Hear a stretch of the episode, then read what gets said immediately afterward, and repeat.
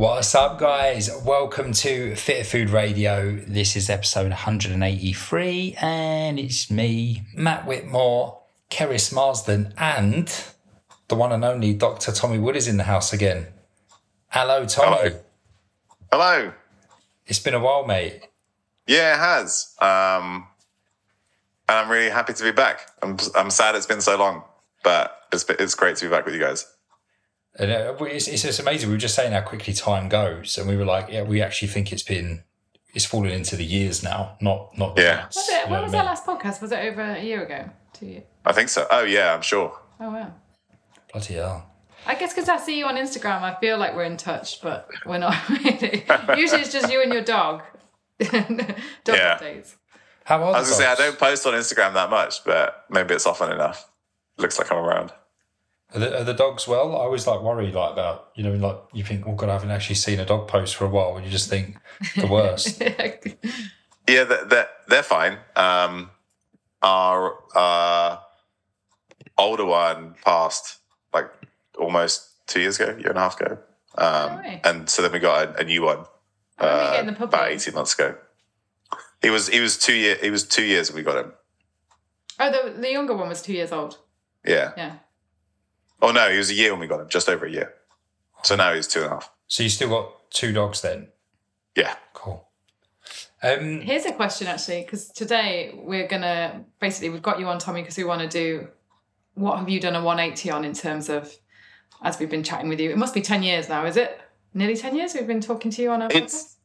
It's close. Yeah. It's probably eight or nine. Yeah. Okay. Do you know what's mad? Like I almost feel like I'm talking to a bit of a celeb now. Like I feel like Yeah. you know like Yeah, you have been hanging with, You're- with you're- some celebs. I you're- feel you're- very privileged when you come on our podcast. you're a big timer. You're a big timer now. Uh, I wouldn't call myself big time, but yeah, it's. Uh, do you know what? When I first started, I was always like, "I'm really smart and I'm saying all this good stuff. Why doesn't anybody know who I am?" And you just realize you just have to hang around long enough, and Yes. eventually, eventually you'll you'll talk to some interesting people. But I also true. think you're in the sweet spot now where you can appear and like educate and inform loads and loads of people, but you can still walk down the street and no one would know who you were. Yeah, it's it's That's the dream. it's, it's actually like I, I can imagine. So so Peter Attia as an example, I um I see him every year at the Formula One. So I go and do my Formula One work uh, in Austin every year at the US Grand Prix. And when we're walking down the paddock, people will stop him and and like want to talk to him, whereas nobody knows who I am. It's great. so- it's coming, mate. It's coming. yeah. Um, so Oh, I just want back to my question. One thing I was going to ask was when we were talking about the dog. I was going to say, do you still feed? Um, what's your dog's called? The dog you have now. What's his uh. Bowen and Bowen and Morgan are the two dogs. Are they still on raw food diets? Because they were originally. Yeah. So uh, Bowen still is. Um, Morgan gets a cooked diet, but it's still it's basically meat, eggs, and liver. Yeah. Um, but it was because he was a bit of a picky eater when he was younger. Now he would probably eat the raw meat, but it's sort of but it's, it's essentially all the same stuff. Yeah. what what kind of diet are you following at the minute, mate? Because I'm I'm sure the last time we spoke, you were a bit more. You, that was when you were kind of dabbling in a bit more kind of carnivore esque type stuff. Yeah, I try. I was, yeah, so I tried that just to try it uh, in like early COVID times. Um, but yeah, I'm pretty much a high protein, relatively low, like n- not low carb, but definitely r- low refined carb. Mm. Um, but also not super super high fat. It's I basically just eat uh, like protein and veggies and Yeah. and fruit. Yeah. Because we were just saying actually, like on on a, the, the episode uh, that that went out before this one, is like I had a massive eye opener this year with my carb intake because I don't know if you saw on social media we did like that seven day fast um, back in June. June. Yeah. Yeah. And then off the back of that, you know, I just kind of introduced like me and you were doing more carnivore because of your symptoms. So I kind of like fell into that, like not quite carnivore because I was still eating vegetables and stuff, but it was definitely more more meat and veg, like you just said, and carbs are, are much more well at that point on the very low side. And then I started to introduce them more, but I definitely felt better for reducing my carb intake. You know, Yeah. like um, I w- I wouldn't say like I'd want to be like no carb, but you know, carbs were lower than they've ever been before. Yet training was still going well. I was recovering well. Virtually no bloating whatsoever, and it was a massive eye opener for me because for well, pretty much forever, I'd convinced myself that to maintain performance and recovery for the type of training I did, which was much more around like strength work, you know, anaerobic like conditioning circuits, things Yeah. like that. Like I needed the carbs. I needed to be smashing the carbs. Um, but yeah, it's been it's been a bit of a game changer for me, mate. Like it really has, and it's been amazing. Like how well I'm still performing and, and, and improving on lower carbs than I've ever eaten before. So But you should tell him. So he did a CGM for the first time. We just mentioned this on the last podcast. I brought him one several times. They just end up on the table. He never puts them on. And then this time you decided to give it a go, didn't you? And your sugars were quite high, and they're coming down when he eats. So I Oh, yeah. wonder if he's now too low carb. We thought we'd ask you, Tommy. Would that be possibly he's like almost going into too much gluconeogenesis or dawn phenomenon because he's training so hard, plus fasting sometimes, aren't you? Plus a lot of work stress lots of not enough stress. sleep sometimes. So I think it's like stress on stress on stress, and his blood sugars are now quite high. Like fasted, sometimes you're seven, weren't you, in the morning? Mm. I know you're in different units now. You've you've betrayed us and gone overseas, but can you? Yeah, what? What's what's seven? It's like hundred and close to 120 yeah. in old old money as I now work. uh, um, I don't know if if you if you like feel if you feel really good and every, and everything's going well, I I I guess I wouldn't be too worried about that. Um, and that's like people who are low carb. Often that's the way their blood sugar pattern looks Okay. is that it's higher and then it comes down when they eat. Um, Oh, that's interesting. You Oh, don't so think honestly, it's like a high stress thing, or is anything? No. Okay. No. Like you have you have to remember that a lot of CG a lot of CGM work you're kind of over in you're over interpreting based on like diabetic physiology. Like we don't necessarily know that what you're seeing with Matt is is bad. So if everything else looks good and he feels good, I, I wouldn't um, worry about it too much. Ah, there you go. So I was going to ask a similar thing when it comes to. So I've noticed when I do blood testing. This is why I wanted to ask you a bit about cholesterol. We wanted a bit of a maybe a bit of a primer from you in terms of um, what people should be looking for and whether they should worry about their cholesterol results. But with mine, as I I think I. I, I ran some tests by you where I was just more a really clean diet, eating rice still, quite a lot of vegetables, and my cholesterol was high. Then hmm. I went kind of more carnivore, ketovore, and it went really high, and my LDL went really high. And from what I've listened to, it's probably more of a carbohydrate, obviously, like just low carbohydrates would lead to my thyroid was low and my cholesterol was high. That could be one factor. But is it something that you think someone should, an individual should worry about? I don't know whether we wind back and talk about the history of heart disease in five minutes. Can you do that as well? Um, okay, so, well, this is a, a couple of things. Um,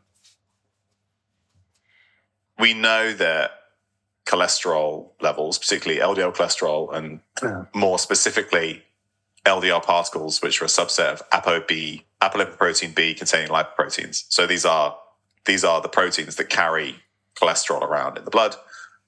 There, there's ones that have a protein on them called ApoB, and they make up a, a few different types of these particles, but LDL cholesterol particles is the main one, and then there's there's a, there's a few others like chylomicrons, which carry fat around from the gut um, to to, meta- to be metabolized in the body, just as like normal normal things after you eat.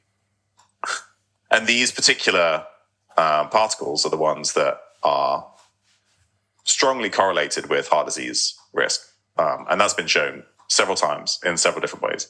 So, yes, I think that your LDL cholesterol level is associated with your heart disease risk.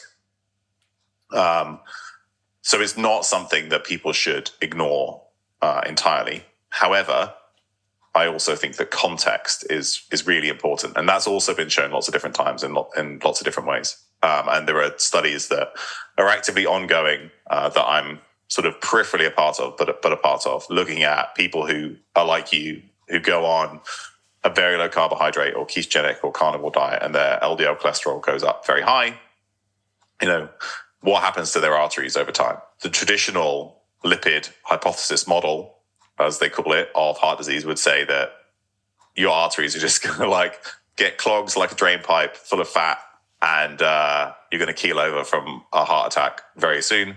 Um, I think it's much more complicated than that because before these particles start to get into the lining of the arteries and accumulate, you need some kind of change to those arteries. And that, that thing is usually associated with other factors of poor health, inflammation, um, insulin resistance, things like that, that then change the nature of the wall of the artery. And then you start to get accumulation of these particles. And they've, they've shown this in some nice autopsy studies where if you look at the progression of this, first the artery wall changes and then the, the, these particles start to accumulate. So there's this interaction between levels of LDL cholesterol or LDL particles or ApoB containing lipoproteins um, and systemic health. Um, and I think that's what more studies are, are, are going to show that if you're in really good health, otherwise, you just happen to have high cholesterol because of your diet, um, then the risk is much is much lower. Um, whereas if you look at the population level, which is what's generally been done, and then you look at um, levels of LDL cholesterol, then the higher the LDL cholesterol, the higher the heart disease risk. But that's on the background of a population that, in general, is in pretty bad shape, say in the US and increasingly in the UK. So if everybody has prediabetes or diabetes, so more than 50% of adults in the US have either prediabetes or diabetes, in that context, yeah, more is worse because you already have the thing that's the that's the necessary precursor. Um, but if you don't have that and you happen to have higher LDL cholesterol, I think your risk is much lower for a given level of cholesterol. That doesn't mean there's no risk, but I think the risk is much, much lower. Um, the exact levels we're still figuring out. But the important thing is just to say that there's an interaction between your cholesterol level and your overall health um, that I think is what's most important. And is that because so I joined? Um, so when my cholesterol levels went up, I think I listened to you have done a few talks on this, which were amazing. Um, you did one with Dom D'Agostino, and that really helped me. So I joined. There's a group of lean mass hyper responders on Facebook. That I don't know if you're involved in those studies. Is that the one that you're involved in? Yeah, yeah, yeah, yeah. So that with Dave with Dave Feldman. Yes. Yeah. So I am part of that group, and it's one of those groups where it's so useful because you see some amazing case studies and you read all the posts but then it can be one of those groups where you think I'm reading far too much information at nine o'clock at night and then going to spend thinking I'm going to have a heart attack. But they often talk. So I knew to measure things like um, inflammation markers like HSCRP, keep an eye on my blood sugars, keep an eye on absolutely mm-hmm. everything else. But the one thing I'm hovering over is do I do a coronary artery calcium score? But I almost don't want to know because then, and, and the good chance it would come back fine. But in this group, you've seen some people go, I came back fine. I came back with plaque and I'm someone who exercised all my life, eaten well. Like it's crazy that there just must be. Do you think there's like a genetic component to some of these or maybe exposure to something like pollution that they didn't consider as a factor? I don't know. There's, there's also um, the interpretation. So a coronary artery calcium score is great to get if you're if you're worried about your risk. It, it's not perfect um, because basically what it shows you is it shows plaque in the arteries that's become calcified. That's what that's what gets picked up. And when you the but a calcified plaque is that's like a longer term response that kind of stabilizes the plaque. Actually, if you have for a given plaque, the more calcium in it, the better. Um, so if you follow somebody over time and they have one area of plaque and it just gets more and more dense with calcium, their risk is actually decreasing because it stabilizes the plaque. Okay, so it's not going to so, break off and then cause a clot somewhere. Yeah. Yeah. And so in young people like you, you can have a clean coronary artery calcium score because you have plaque that hasn't been calcified yet. Okay. Um, so you have this. So there's there could be stuff going on that you don't pick up. Whereas in older people, um, a coronary artery calcium score is maybe more is maybe more useful. Okay. Um, I, like, I like that you call me young, by the way. Well, you are. I, uh, I definitely don't feel it. Re- relative to the research, uh, the the the gold standard is, is a CT angiogram, but that obviously requires contrast and, and all that kind of stuff. So that would that would tell you your full plaque burden, including whether it's calcified or not. Okay. Rel- relative to the exercise thing, there is a reasonable amount of research that says that people who do a lot of endurance exercise have more um, Inflammation. coronary artery calcium compared to other people like them who don't do a bunch of exercise, but their risk of heart, of heart attacks is still lower. Um, so actually, it's thought that the act of exercising, not that it drives more plaque, but it, that it drives the calcification and therefore the stabilization of plaque that you already have. So just reading a single coronary artery calcium score doesn't. It's it, you just have to interpret it on the background of all those other things. Okay. And what about like your take on diet, having seen so now if you're thinking about LDL and the fact that there can be some dietary changes, does it change what you're recommending for an individual or have you changed your take on any certain food groups? Because I know there's a bit of discussion on dairy. Um, and it's like I definitely saw this in my mum and dad when they started downing cream and, and butter when we kind of went more paleo and it's, mum just used it as an excuse to eat a block of butter basically. And their cholesterol L- ldl as well everything doubled and then they took it Yeah. out and it all came back down. Whether or not obviously i'm not saying that was um, we don't know whether it's causing any problems but would it change what you recommend to someone as more kind of research emerges? Yeah, I, I think so. If there's already a, so if you're if you're somebody who's been at, at high risk for a long period of time, maybe it's already likely that you have some some stuff going on in your arteries.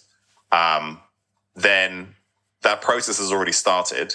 So I think that I would be less bullish about somebody then you know going very low carb and their their LDL going up and saying you know that's probably fine because everything else is already in place for those, you know, a higher LDL particle to, to be a problem. So I think that's definitely a potential. And I would generally not recommend that people consume tons of dairy fat, like just like downing butter and cream, because that is one of the best way. Like butter is the best way to increase your LDL cholesterol Yeah. like hands down compared to even compared to other saturated fats so they've done lots of randomized trials where you like change one fat for another and like coconut isn't as bad as butter despite the fact that they both have a, bunch a bunch of saturated fats. So there's something that's really good about so butter is just really good at really raising your ldl cholesterol. So for most people i'm not saying that you shouldn't have butter but i, I don't think you know these sort of historical trends of filling your coffee with butter and downing you know whipping cream and stuff like that and double cream i just i don't i wouldn't say for most people i'd say that's probably not a great idea You've seen it a lot with the this big kind of like trend of carnivore at the minute, though, aren't you? Of like people having like a massive steak and then literally like slabs of butter on oh, top, yeah, like yeah. almost with every mouthful. I saw one guy that was almost like get a chunk of steak, whack on a knob of butter, like with every single mouthful, and you're like, right, Well, they do burnt butter bites quite a lot, oh, which Oh, there- I did try that- to make is that once. true? Yeah, because I was like, I just need something like. So burnt butter bites is you basically cook the butter so it browns and then freeze Yeah. it. And I ate one and got the worst acid reflux I've ever had in my life. So I was like, well, that's game over. but like, but just out of temptation, I want to try it. But it's it, it's interesting because also at the time when I first got my started tracking my cholesterol to see what was going on, mine was going up and up and up. And at that point, I think I was on fish, chicken, rice, and vegetables, not much else. And he's Matt's there with his steak, butter, cheese, burgers with cheese, meat wrapped around an egg. Just and your cholesterol is like half mine, isn't it? Always has been. Like so unfair. But yeah, there is a genetic component to response Yeah. definitely so that that could be part of it and heart disease um, doesn't run in your family at all, really, does it? Diabetes does. Diabetes so does, he- yeah. he'll get there in the end. Something will kill him. when I um in, in this kind of scenario, I still like try and apply the evol- the evolutionary lens a little bit, Yeah. and there just isn't a scenario in recent human history where vast vats of essentially processed fat, which butter is one of, hmm. were made up a significant st- constitu- constituent of the diet. That was like never anything that we had, you know, access to. So that i- i- in that kind of scenario, I think this just seems a bit weird because yeah, you'd eat the steak, great, hmm. but you didn't have a whole bunch of butter to add to it. So it just doesn't it doesn't quite feel like it it aligns with how humans have eaten historically. So that that that kind of helps frame how I think about it a little bit. Which brings me on to my next question. In terms of then fats, dietary fats, I'm also seeing a big switch at the moment on seed oils. And mm-hmm. over here, um, Tim Spector, kind of via Zoe app, he has a newsletter and he's putting out now that he doesn't think seed oils are a problem. And I know that there's now that they're trying to do, I don't know if they're doing more research, but there is no human research, as I understand it, that says seed oils will contribute towards inflammation, increase your risk of of you know cancer, heart disease, all the all the chron- all the chronic inflammatory conditions. And I just wondered what your take on that was, and whether you've done a full 180 and are sat there with margarine on your toast. Um, so I I used to yeah be a, a lot more anti seed oils than I am now, but that doesn't mean that I am now pro seed oils. Um, so there's you're right. The, in terms of the the human evidence, so I think some of the best you know large scale human evidence looks at say the amount of linoleic acid, which is the omega six fatty acid that makes up the the the majority of most seed oils, um, rapeseed, sunflower, um, soybean, which is which is used a bunch over here. Um, and if you look at somebody's body fat content of, of linoleic acid, it's essentially a, a pretty good indicator of how much they've consumed because most of the fat on your body is fat that you ate. Um, and when you look at that, there's no real evidence that the, the amount of linoleic acid in your body correlates with um, heart disease or anything like that. If anything, the trend goes in the other direction. But I would just say that it's sort of like neutral when you look when you look at those kinds of studies. There are some studies where you you infuse somebody's body with very high amounts of this. So you do this with something called intralipid, which you use for for various things. It can either be just to to give them fat if they can't eat, say in hospital in the ICU, um, or you know it's also used as an antidote to certain um, drug overdoses and, and other things. In that setting, if you're infusing somebody with a whole bunch of linoleic acid straight into their veins, you do see some evidence of you know inflammation and insulin resistance acutely. And that's where a lot of this so it is the, that is evidence in humans but it's not the same as how people are consuming seed oils out in the population right? It's, it's, so it's a different population. And so i think that's where some of the discrepancy comes. Um, there's also some evidence that say in alzheimer's disease people have uh, in, at least in one study elevated uh, levels of these metabolites of linoleic acid called oxidized linoleic acid metabolites or oxlams, um, and that you can reduce these by um, manipulating the diet. And in animal studies, these oxlams seem to mess with, um, particularly with brain metabolism and the uptake of omega 3s, which we want into the brain. So there's kind of like these, you can draw some potential um, kind of lines of evidence that say, you know, these things may not be great, particularly for the brain. Um, and in the developing brain, there's also some studies where um, historically they had formula in babies that was very high in linoleic acid, and it basically prevented DHA, the long chain omega 3, which you want in your brain, getting into the brain. Um, and they've done that in humans as well as in some good animal some some good animal studies. So I think very large intakes of these may have negative effects on the brain, particularly the developing brain. However, that just means you shouldn't douse all your food in seed oils, um, but small amounts I'm not worried about at all. And and historically, we probably you know humans have probably gotten something like two to four percent of their um, daily calories from linoleic acid because of that you're getting them from nuts and legumes and the in animal fat and, and stuff like that because you know they get it from from plants um, so small amounts are fine but i generally would recommend avoiding anything you know just having your diet contain a whole bunch of refined fats and that includes large amounts of butter as well as large amounts of processed oils. Like, why would you need that? There's no nutrients in it. It's just calories. So I would prefer to eat foods that actually have nutrients in. And if some fat comes along for the ride, that's great. Um, but adding a whole bunch of extra fat to your diet with any of those things just doesn't make sense to me. What about peanut butter though? Because that's like a processed fat, kind of, but a really nice one. I really like and want to eat every day.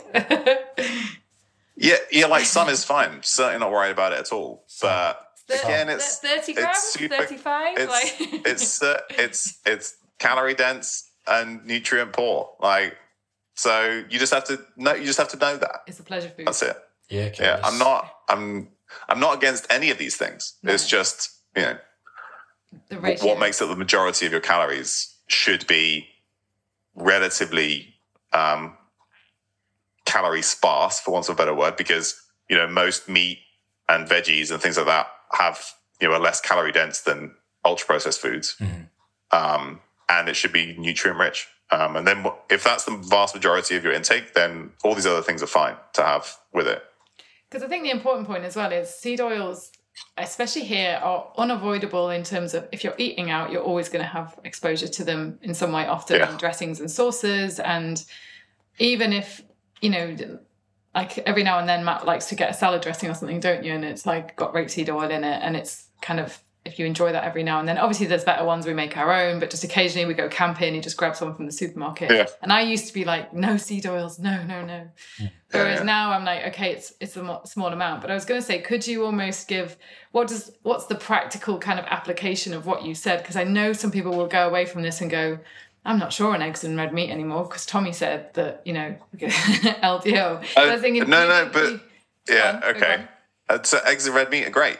So I guess my, my main the main point is that regardless of what it is, I just I wouldn't add a whole bunch of refined fat, but control what you can control and don't worry about the rest. Like a little bit of rapeseed oil and a salad dressing, absolutely fine. Like not worth worrying about at all. Like a bit of butter on a nice bit of sourdough toast, absolutely great.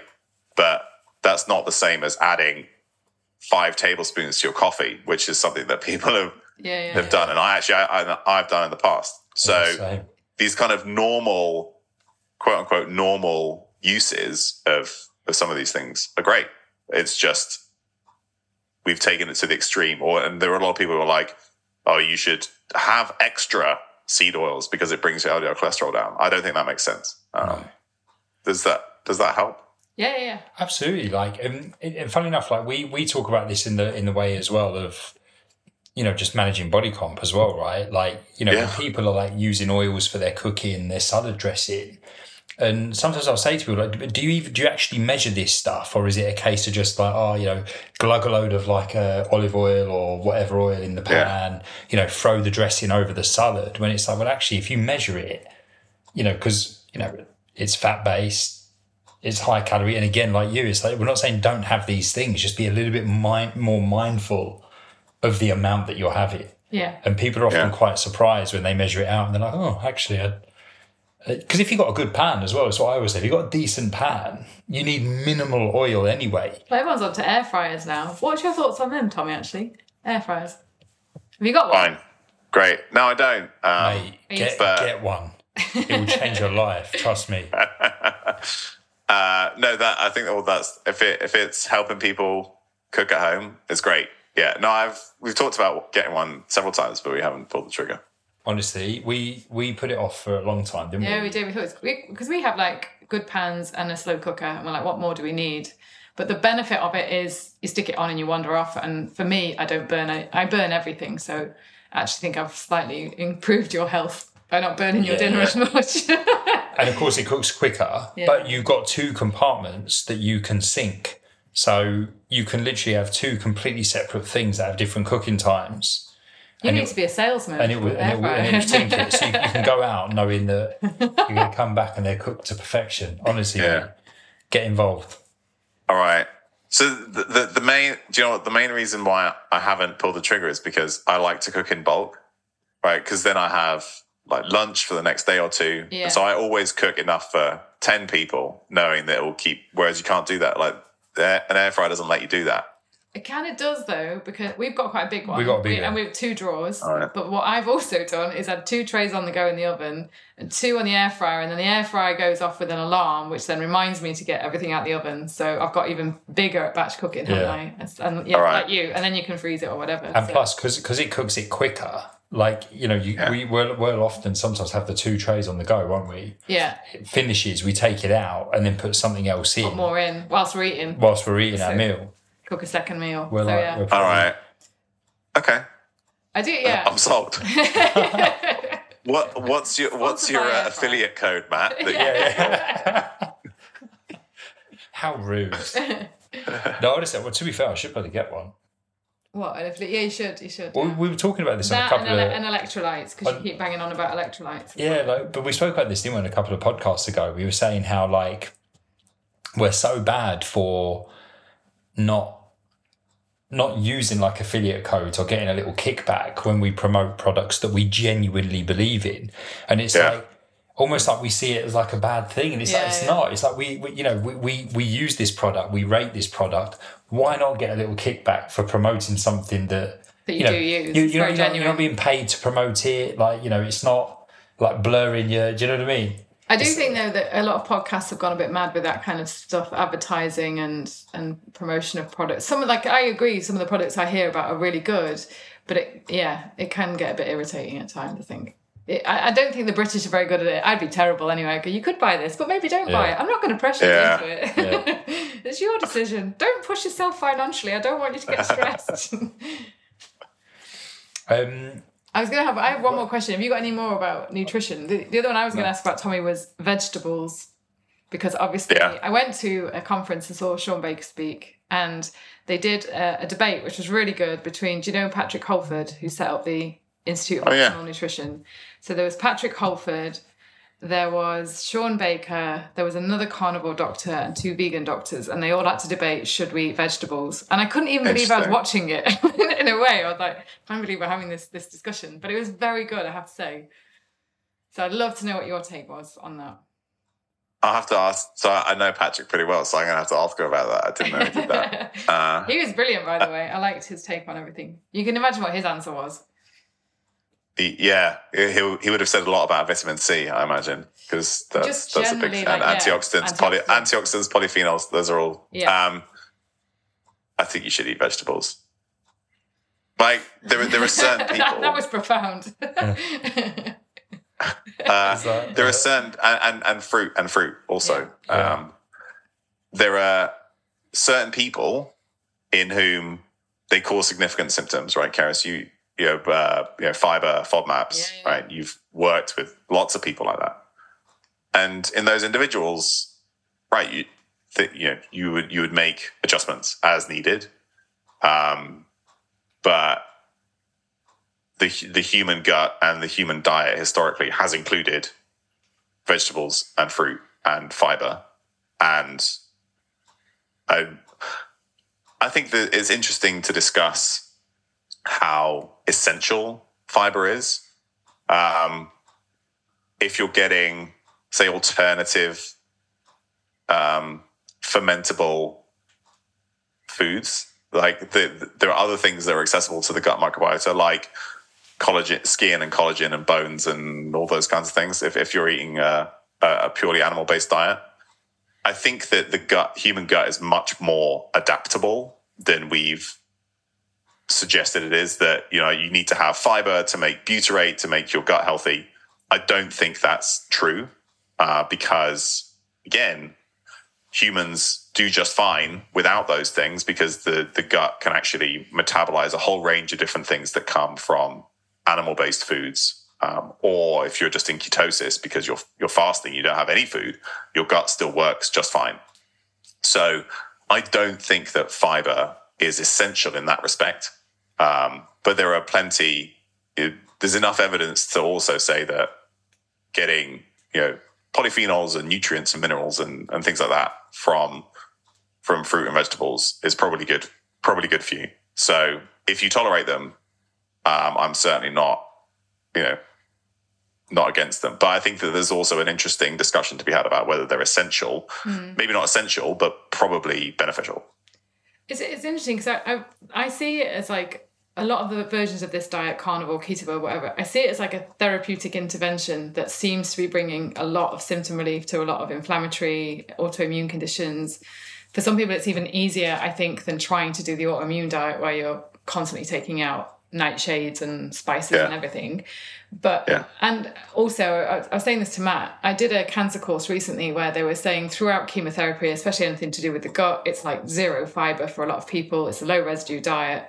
They'll get a sheet from the NHS that says eat Rice Krispies, rice cakes. You know, it's really processed and refined. And I've helped a few clients do just a really good version of a low residue diet with whole foods. And I think what's but that what I see is they panic. So someone recently had a, a cancerous polyp removed and then instantly started panicking about this low residue diet and started chugging down um, sauerkraut and then felt horrific. I was like, Yeah. don't like. I, and it was they read something about fermented foods and how important it was and.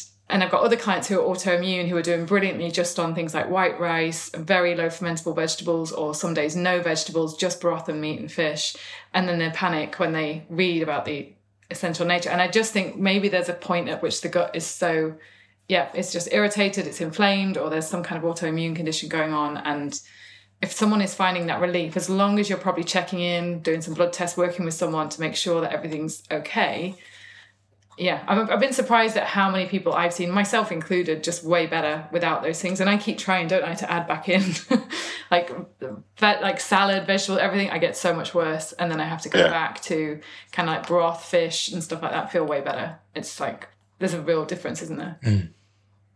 Yeah, I think in in yeah. So there's there's two different answers, right? One is in general, so should humans be able to and potentially benefit from eating fruits and vegetables? Yes. Yeah, Um, but are there scenarios where it's better not to because you feel better?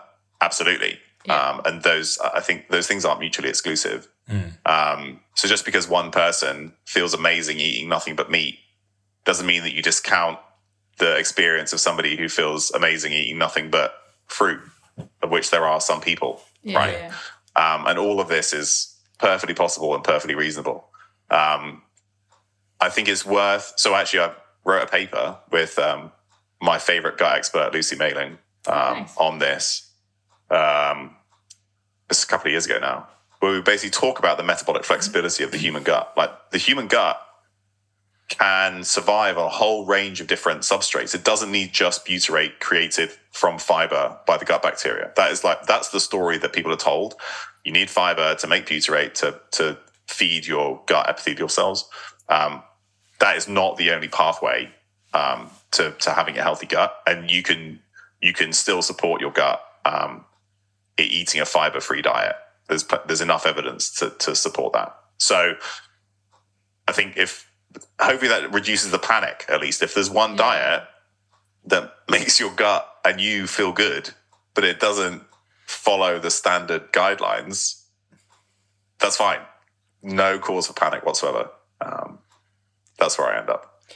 That, that's interesting because, like, I mean, I, I just love that response because it's like, yeah, you know, like this works for some people, that works for others. And I think people are always looking for this, like, set in stone, this is how you must eat, this is how you must do things. And and even though, like, I, you know, I, I, can't, I can't ever see myself going carnivore beyond, like, yourself, Tommy, like, wanting to give it a bash. Yeah, yeah. Um, You like, also I- I- felt better though with the fruit. You said meat and fruit was Yeah. really like.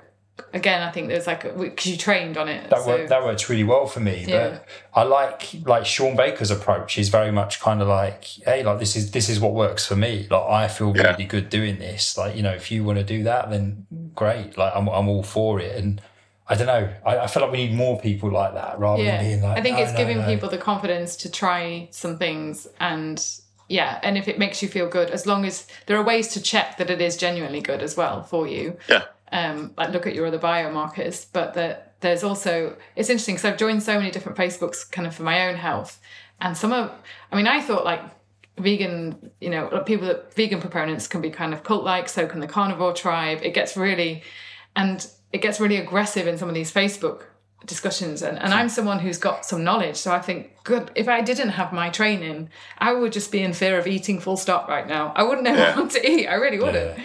like the amount of kind of scaremongering that goes on and and when someone has found resolution in a type of like even a therapeutic diet when I was being tested for reflux I joined an acid reflux group and some people do a low acid diet and some people do a low fermentable diet virtually carnivore but it's called the fast track diet and they're just at war with each other in this group like you need to give up acid. No, you need to give up carbs. No, you need to give up acid. It just went back and forth. And I was like, none of you know what this person needs to give up.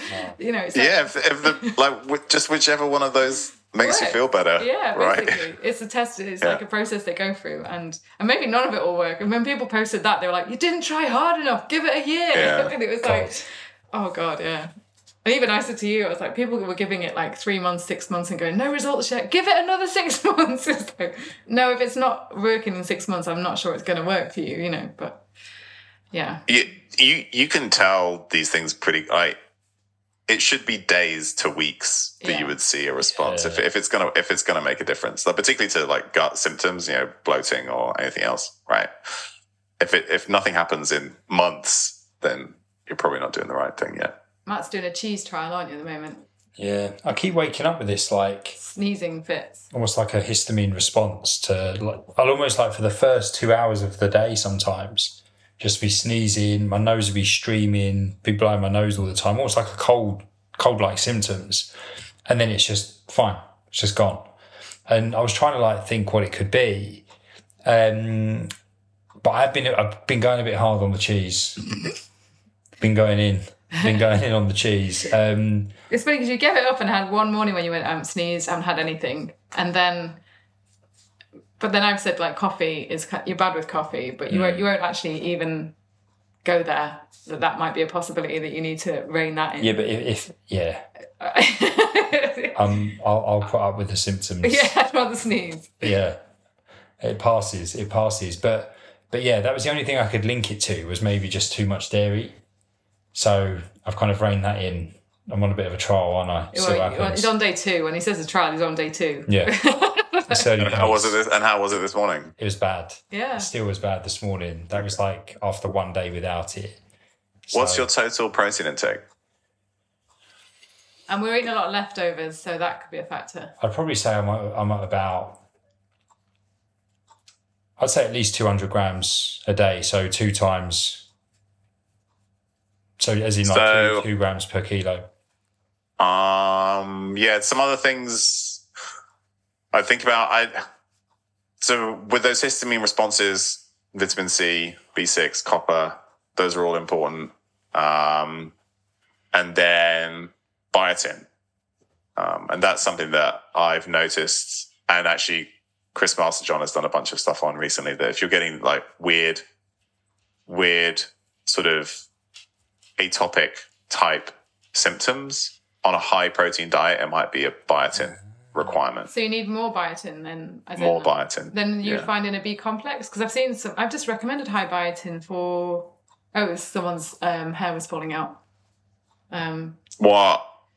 What? Yeah. What? I guess that's that's a good question. Then, how much are you taking from the B complex? in a B complex, I think there's normally. But Well, I'm, I'm not taking You're the B it. complex at the minute. You have a lot of eggs though. Hmm.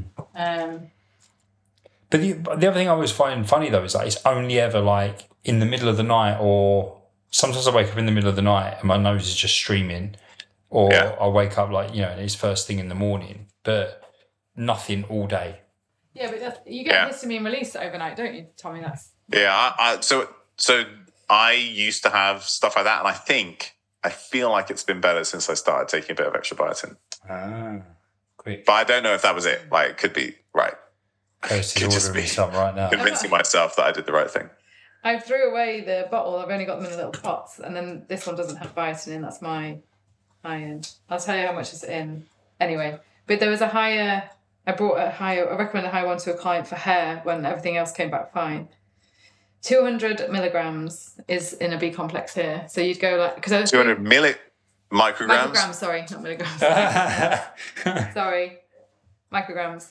And Micrograms. Yeah, so 200 micrograms is it would be a good amount to supplement with. I think one to 200 extra particularly if you're getting like egg yolks and stuff. So you're getting some biotin from that. I think Yeah. yeah, one to two hundred micrograms. Okay. Two hundred milligrams. That's probably No, way but I too just- much. Oh no! And then there was there was a four, an eight, a six, mi- eight milligram microgram. No, it's a milligram. Yeah, that's a that's a lot. Eight milligram. Most people don't need that much. I would recommend less than that. Okay. Yeah, there's a 500 mi- uh, microgram. That's what I recommend to someone high strength. Okay. There you go. Yeah, okay. Boom. Maybe. Oh, Okay, that's no. interesting. Let's see. Boom. After, Try it. Well, try a cheese thing first, and then if that doesn't work, try the. Do you think you The could give up coffee? Low histamine diets are horrific, though. They're like the worst thing. And like, yeah.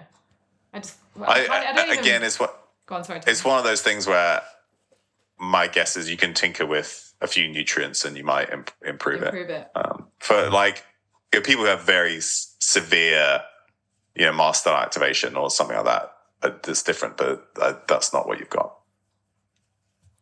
You No, go. you haven't. Boom. Because I was going to say, it's also hard when you start reading like leftovers is higher in histamine and it just puts you off. Then, as in, yeah, you have to freeze everything, cook it from fresh. Don't. Yeah, Honestly. He'd rather sne- he'd rather sneeze a bit in the morning. yeah. yeah. it's just, I just blow my nose. It's fine. Um, do you want to do exercise? Yeah, go on. Yeah. You is there anything we were going to talk about? Um, Tommy, we wondered if you changed your opinion on anything exercise related. Like cardio seems to be making a comeback. Um, after cardio was bad, it raised cortisol and Do, you- do, gave you, you burnout. And do you still do cardio now that you're a you're a strong man? Yeah, absolutely. Three times a week.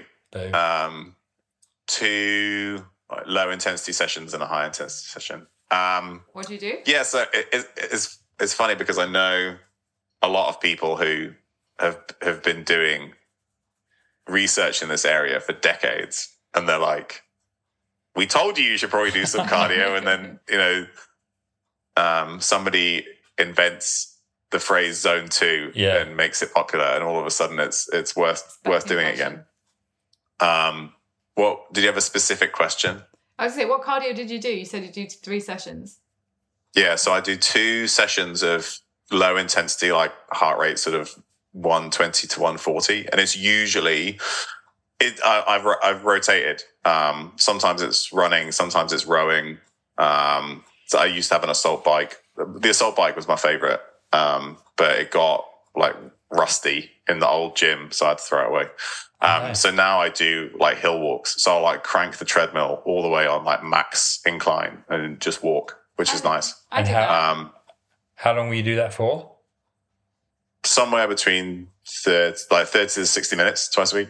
Nice. Um, and then I'll do two, then I'll do um, uh, a rowing high intensity session. So it's like 500 meter or minute long sprints, like ma- max, max, max. 500 Um, hundred meter which is sprints are yeah, it's it's That's not fun. horrible. horrendous, mate. I, I remember, like to this day, I remember doing like ten by ten by five hundreds, which was 10 by 500. What's Yeah. wrong with you? I know it's too, it was far too much. That was like pure junk volume. It just seemed good, Yeah. like ten sets of five hundred, and it yeah, it was. No, just I'll do two, I'll do two. I'll do two or three. Like you cannot go max out for like more than that. No. And that was the thing. It was like I just saw Yeah. my split time just going like across the rounds. I was like, oh, I've got to get the ten. I've got to get the ten by five. You gave us one, uh, me and a friend, a, work, a rowing workout that was 500 meters, and then you had to set the rest, and in the rest, you had to jump off and do 25 kettlebell swings and 10 burpees, and then get back on and do 500. And we did five rounds. That was brutal.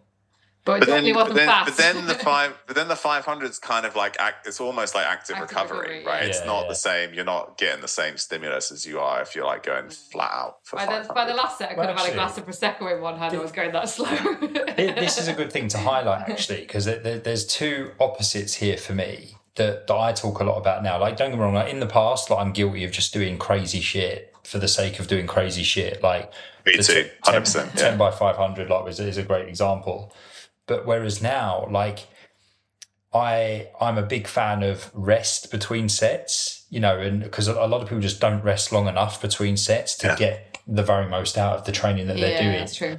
but Yeah. then same goes on the opposite side with the the low intensity cardio. Um, and I had this chat with you the other day because we went for a run together because I'm I'm now following a, a running program alongside my my weight training. and I was doing a like a, a, a 40 minute recovery run. Yeah. And what I was finding initially was like my recovery runs uh, were, were, I'm saying recovery, but all of a sudden I'll be looking at my split time. I'll be like, well, you know, if I pick up the pace a little bit, I'll cover this much distance. Yeah. But that yeah. takes away from what the recovery run is. So I Yeah. started like really pulling back on on on my pace, and I, I was running with Keris and was like, "Slow down! Like that, you're too fast! Like this is." Yeah. She was like, "Yeah, but I feel fine." I was like, "Yeah, but that's the that's the problem. It, you it's not just because Yeah. you feel fine, you know. Like so, My MRI of my hip said differently. yeah, yeah. As I say, you know, granny hips. so, so the so I think the the most important thing, if you're like really going to get into this, is you think about what's the what's the adaptation that I want in Yeah. response to this training session, right? So if you're lifting weights in the gym and your goal is to gain muscle or strength, then you want more rest between sets so that each set you can lift more weight for more reps. And Yeah. that's very clearly described now that longer rest periods lead to better adaptations over time because you do more work when you're working. With the with the cardio stuff, you're right. Um, people got really into the high intensity intervals Yeah. because there's lots of evidence that shows that if you're trying to increase, say, VO2 max, right, your maximum, um, like how how much oxygen you can um, you can process during exercise, which is a nice um, measure of how good your cardiovascular system is, and it's also a good predictor of how long you'll live and how healthy you are in general. If you want to improve your VO2 max, then high intensity intervals are the fastest way to do that. And it's pretty much just the more intense, the less time you need to spend doing it. It's just like a it's a simple equation of volume times intensity, or time times intensity to get a total volume. And the so then you can do it more efficiently with higher intensity work. Probably with the the most um, the most benefit from time spent at or around VO2 max and which is essentially like the kind of effort you would you would expend if you were going to do something as hard as you could for five to ten minutes. So like a 2k on the rowing machine, you're probably at your VO2 max kind of output.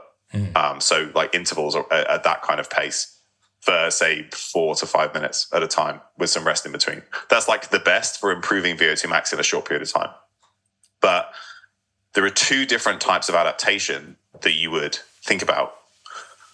One is how do you maximize your your VO2 max based on your current potential? That is what you do. That's what you develop with high intensity intervals. The other question is how do I increase my maximum potential? And that's what you do with low intensity, like zone two, because then you're developing new blood vessels and all these kinds of things. So, yes, in people who've done no exercise at all, that will increase your VO2 max. But it's two different questions. It's just like saying, I want to gain muscle mass first, so I have more muscle that I can then make strong with specified strength training. This is the same. I'm going to make my muscles have better capacity to generate you know a good VO2 max, and then I'm going to develop that capacity to my maximum potential with high intensity intervals. So it's two different training adaptations that you're going for, depending on the intensity. So that's that's how I now see it. So it's very much a what am I trying to achieve from this current session? So your recovery run is supposed to be this, you know, now famous zone two um, and and there you are looking for low level stimulus that creates an adaptation that you know you start to stimulate new blood vessels and these other things. And then you know when you want to make the most of those new adaptations you do your sprint work your interval work your speed work right? And then you're developing your top end. So it's two it's two different adaptations you're looking for. That's so that's why that's that kind of helps people navigate the the kind of the controversies around different bits of, of cardio research. And have you seen the transfer in terms of your strongman stuff now? Or have you always done the, the cardio and the. I know you were doing intervals. No, for long periods of time, I just stopped doing cardio, but then my coach put it in my program, and I recover faster between sets. So I can, yeah, I still take plenty of rest between sets, but I need to take less rest to then be able to go back and perform at like maximum output. And um, a lot of a lot of strongman events are say max something in 60 or 90 seconds. And my ability to do well in that and recover from it for the next event has definitely improved by adding more more cardio in. Um, and usually uh, i'm not so great at the one rep max static stuff but the dynamic stuff which is like truck pulls or medleys or you know max number of reps in a certain period of time that's usually where i do better and and the and getting some like low level cardio in there certainly seemed to help that I'm the same, mate. I've, I've really like seen a a different now. Now that I've kind of found my groove with the the the, the weight training and the running, like in terms of the, the balance across the week. Because at first I was a bit like my legs were fried, weren't they? Yeah, yeah. From like the in- especially from like the interval sessions on the runs, and then I'd go to squat and I'd just be like, yeah, nah. This just ain't happening today. So I've, I've kind of found like a nice little pattern now, and I do feel that my recovery is so much better all, all round. Um, yeah How do you train for a truck pull, Tommy? Um, so there are so do you know what I realized that after a decade of doing rowing and bicep curls, I am essentially a specialist truck puller because that's the that that's exactly what you need what you need to do. So I I well I have a sled, so I, I, usually practice with with a sled pull and a, and a long rope. Um, and I have a we have a, a section of gravel, and I just I put it along that, and so that's, the. cool. But it depends on if you're in like a harness and you're you're pulling forward, Yeah. or if you're sat and you're pulling it towards you. And I've, Yeah. I've done I've done both, but essentially a combination of high intensity rowing plus a lot of bicep work. That's that's how uh, I train for a truck pull. Because I was thinking it's probably the one strongman event that you can't train specifically for, unless you do do happen to have a long stretch of road and I a think actually and a massive truck. walking Hamish for 10 years, like he does not walk to heel. So I've just been doing a, tr- a 22 kilo pull. Are you serious? yeah, but that's an hour long That's pull that's your Yeah. twice a day. But it's all on one arm. It's like- Cumulative. It's imbalanced.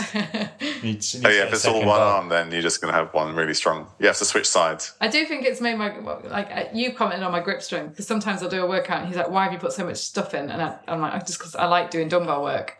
But my grip just stays, doesn't it? It just seems really strong. Yeah, I- I but I swear like- it's walking the dog and carrying your shopping from the supermarket. That's the two things. Oh, so there you go. I'm, I'm benefiting you again. I've got biceps, grip, everything, every day, most days. I was about to ask you another question around the Sorry. strongman stuff, but it's gone. Derailed.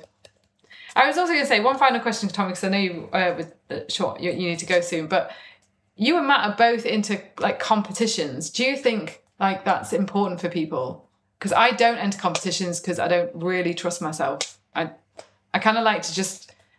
I just feel really appreciative that my body still moves at this point in my life uh. after overtraining a lot, and I'm not keen on. I'm not keen on competitions for me, but you two seem to be. You always need another goal. It for me, it's not. It's only a goal because it gives me something to to to focus on. So I spent a lot of years where I just like go to the gym and I just like do some stuff. And like, it was fine, but it's nice to know these are the events that I'm going to do. I have like some specificity in my training. There's like it, it introduces a cycle where you try and sort of build and then peak, um, and that kind of that kind of helps keep me motivated. I'm not.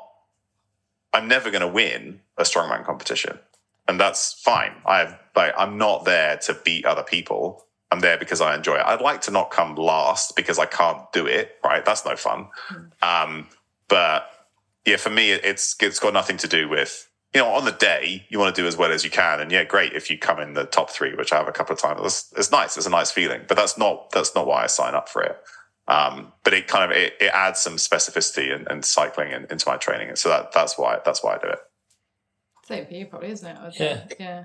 Yeah, no, I, I love having something to aim for. But equally, I won't go into too much detail because of the time, but I'm in a much better place with competing now because there was a, a time, especially when I was like entered that uh, charity boxing, uh, the London Marathon.